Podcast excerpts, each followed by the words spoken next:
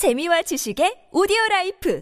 팟빵 안녕하세요. 군사돋보기입니다. 우크라이나 현지 시각 1월 25일부터 러시아군의 하루 전사자 수가 910명에 달했으며 바그너 그룹 용병들이 아닌 러시아 정규군 병력들이 진출하자 항공 지원이나 포병 지원들도 많아지고 있습니다. 하지만 그만큼 러시아군의 장비 손실도 다시 급증하고 있는데요. 1월 25일 하루에만 9대의 전차와 23대의 장갑차, 23대 군용 차량 등을 잃었고 야포 또한 용문을 파괴당했습니다. 전장 상황에서도 막무가내로 밀고 들어오는 러시아군의 제파 전술에 계속 밀리던 우크라이나군이 최근 바흐무트 남부에서 역습을 시도 시도에 성공함으로써 바흐무트가 포위되는 것을 막아냈습니다. 척 파러 트위터 계정에 전황 지도를 살펴보면 얼마 전까지만 해도 남쪽에서 서쪽으로 뻗어나가며 바흐무트를 에워싸던 러시아군 점령지에 돌출부가 크게 깎여나간 것을 확인할 수 있는데요. 덕분에 한때 H-32 도로까지 근접했던 러시아군의 돌출부를 한참 뒤로 밀어내면서 바흐무트에 주둔하고 있는 우크라이나군의 보급이 끊길 염려는 사라지게 되었습니다. 이곳뿐만이 아니라 러시아가 점령한 노피튼에서도 우크라이나군이 전투를 치르며 약간이나마 남쪽으로 러시아군 세력을 밀어낸 것이 확인되었 있었는데요. 그러나 기존에는 돌출부가 없고 밋밋했던 바흐무트 북쪽 지역에서 러시아군 병력들이 밀고 들어오며 돌출부를 만들고 있는 등 전반적으로 아직 상황이 호전된 것이라 보기는 어려운 상태입니다. 반면 여러 OSINT 정보통에 따르면 러시아군은 현재 가장 강력한 최신형 전차인 T-90M 전차와 T-90MS 전차, T-90S 전차들을 2차 대전 시기 독일군의 중전차 대대처럼 운용하며 공세를 강화시키고 있는데요. 공세 역량이 강해져 급히 지원이 필요하거나 화력을 집중시켜 뚫고 나가야 할 우크라이나군의 방어선과 같이 당 당장 더 급한 전선들에 이 전차들을 중대 단위로 흩뿌려 이동 배치시키고 있습니다.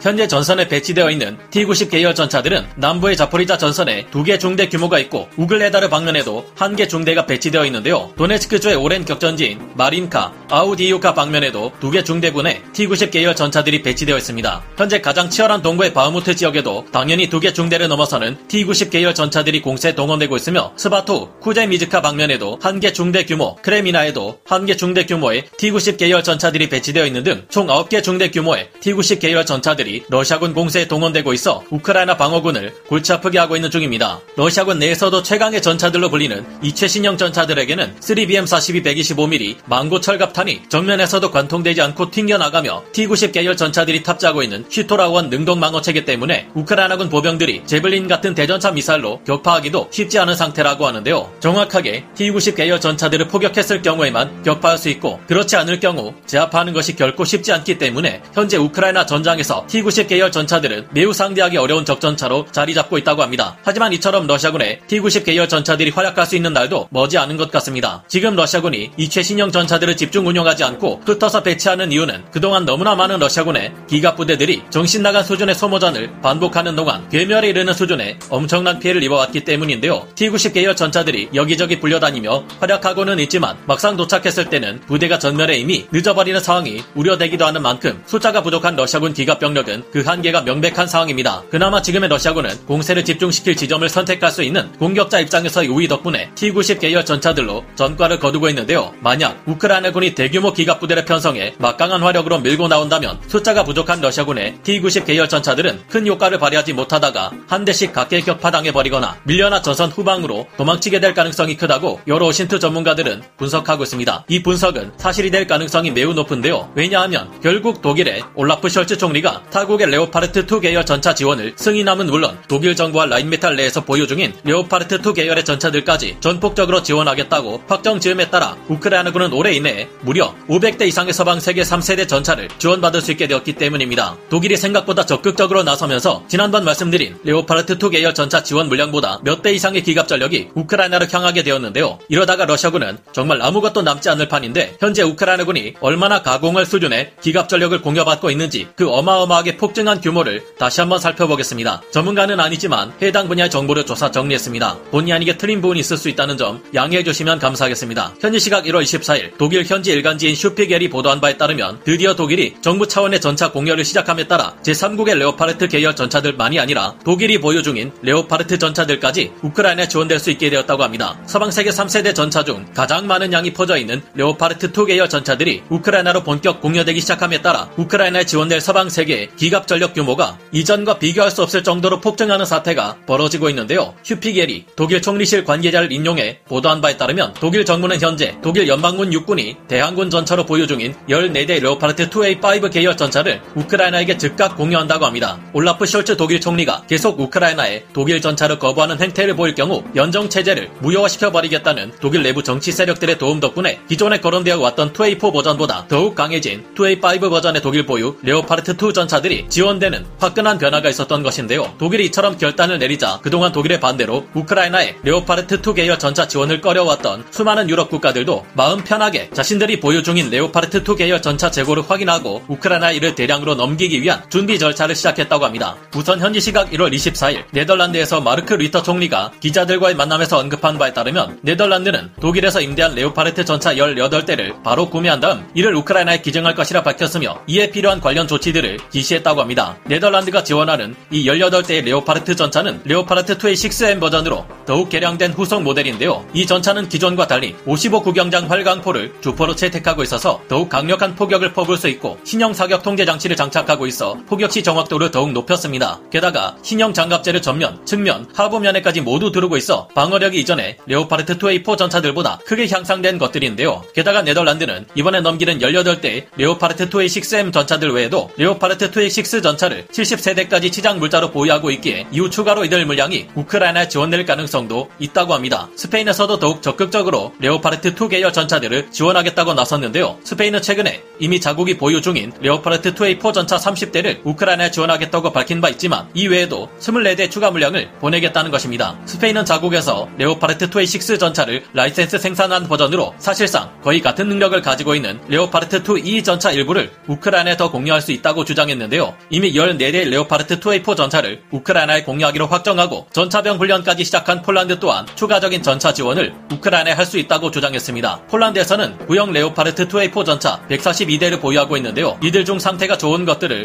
우크라이나에 추가로 지원하고 이로 인해 발생하는 공백은 우리 한국에서 K2 계열의 전차들과 미국에서 M1A2 에이브람스 계열의 전차들을 추가 구매해 메꿔 문제를 해결하기 위해 활발히 논의 중에 있습니다. 정리해보면 현재 레오파르트 2A4 전차의 경우 독일 라인메탈이 50한대, 폴란드가 14대, 슬로바키아가 14대, 스페인이 54대, 핀란드가 30대, 노르웨이가 16대 등 모두 합쳐 179대가 지원됩니다. 또한 이보다 강화된 레오파르트 2A5 전차 또한 독일 정부에서 14대, 스페인에서 10대를 합쳐 총 24대가 지원되는데요. 이보다 더 강화된 레오파르트 2A6 전차는 네덜란드가 18대, 스페인이 10대, 포르투갈이 4대 지원을 준비하고 있어 총 32대가 지원됩니다. 이 수량만 전부 합쳐도 235 대에 달하지만 네덜란드가 추가로 레오파르트 2E 전차 일부를 더 보낼 수 있다고 있고 폴란드에서도 142대를 보관 중인 레오파르트 2A4 전차들 중 쓸만한 것들을 더 보내겠다고 했으니 최대 180대에서 200여 대에 달하는 레오파르트 2 계열 전차들이 우크라이나에 더 지원될 수 있을 것으로 전망되고 있습니다. 당장 지원을 약속한 235대에 이 180대에서 200여 대의 추가 물량을 더할 경우 레오파르트 2 계열 전차 하나로만 무려 최대 435대에 달하는 엄청난 전차 물량이 우크라이나에게 더해질 수 있다는 계산이 나오는데요. 그런데 여기에 최근 미국이 치장 물자로 보관 중인 M1 에이브람스 전차를 50여 대까지 공여할 것을 검토 중이며 영국의 챌린저 2 전차 14대는 벌써 우크라이나 공여를 위해 교육이 시작되었다고 합니다. 이들 중 M1 에이브람스 전차의 치장 물자 공여는 한 번 결정되기가 어렵고 항공유로 써왔던지라 연비에 문제가 있어서 그렇지 치장 물자로 보관 중인 수량만 무려 1천여 대를 넘어서기 때문에 한 번 결정되면 유 수백 대 단위의 공여로 규모가 늘어날 수 있을 것이라 예상되고 있는데요. 이런 것들을 감안할 때 올해 2023년 우크라이나 지원될 서방의 3세대 이상급 전차들은 그 수가 최소 500여 대를 넘길 것으로 보입니다. 이에 비해 러시아군이 현재 동원할 수 있는 T-90A 전차와 T-90M 전차, T-90S 전차는 모두 합해 300대 정도이며 이들 중 거의 대부분의 물량이 스바토 크레미나 전선에 있는 제1전차군에 집중되어 있는데요. 현재 우크라이나 전차를 지원하겠다는 국가들은 우크라이나를 위한 전차 포탄이나 예비 부품 또한 함께 지원하는 것도 적지 않은 만큼 이들이 모두 지원되면 더 이상 장비가 부족한 채 맨몸 돌격으로 전과를 내고 있는 현재의 러시아군은 우스운 수준이 될 것으로 보입니다. 러시아 최강의 전차들인 T-90 계열 전차들의 활약이 만만치 않고 이들의 수량이 모두 합해 300대 가량 되지만 운용 형태상 한 곳에 화력이 집중되기 어려운 반면 100여 대 이상의 전차를 우크라이나군이 지원받게 될 경우 크게 늘어난 전차 병력을 집중시켜 러시아군의 T-90 계열 전차들을 각계격파할 수 있을 것이라는 전망도 나오고 있는데요. 역대 최대 규모의 전차 지원이 이뤄진 다음은 본격적인 서방제 전투기 지원이 기다리고 있다고 하니 점점 갈수록 러시아는 처참히 패배할 가능성만 커지는 듯합니다. 오늘 군사 돋보기 여기서 마치고요. 다음 시간에 다시 돌아오겠습니다. 감사합니다. 영상을 재밌게 보셨다면 구독, 좋아요, 알림 설정 부탁드리겠습니다.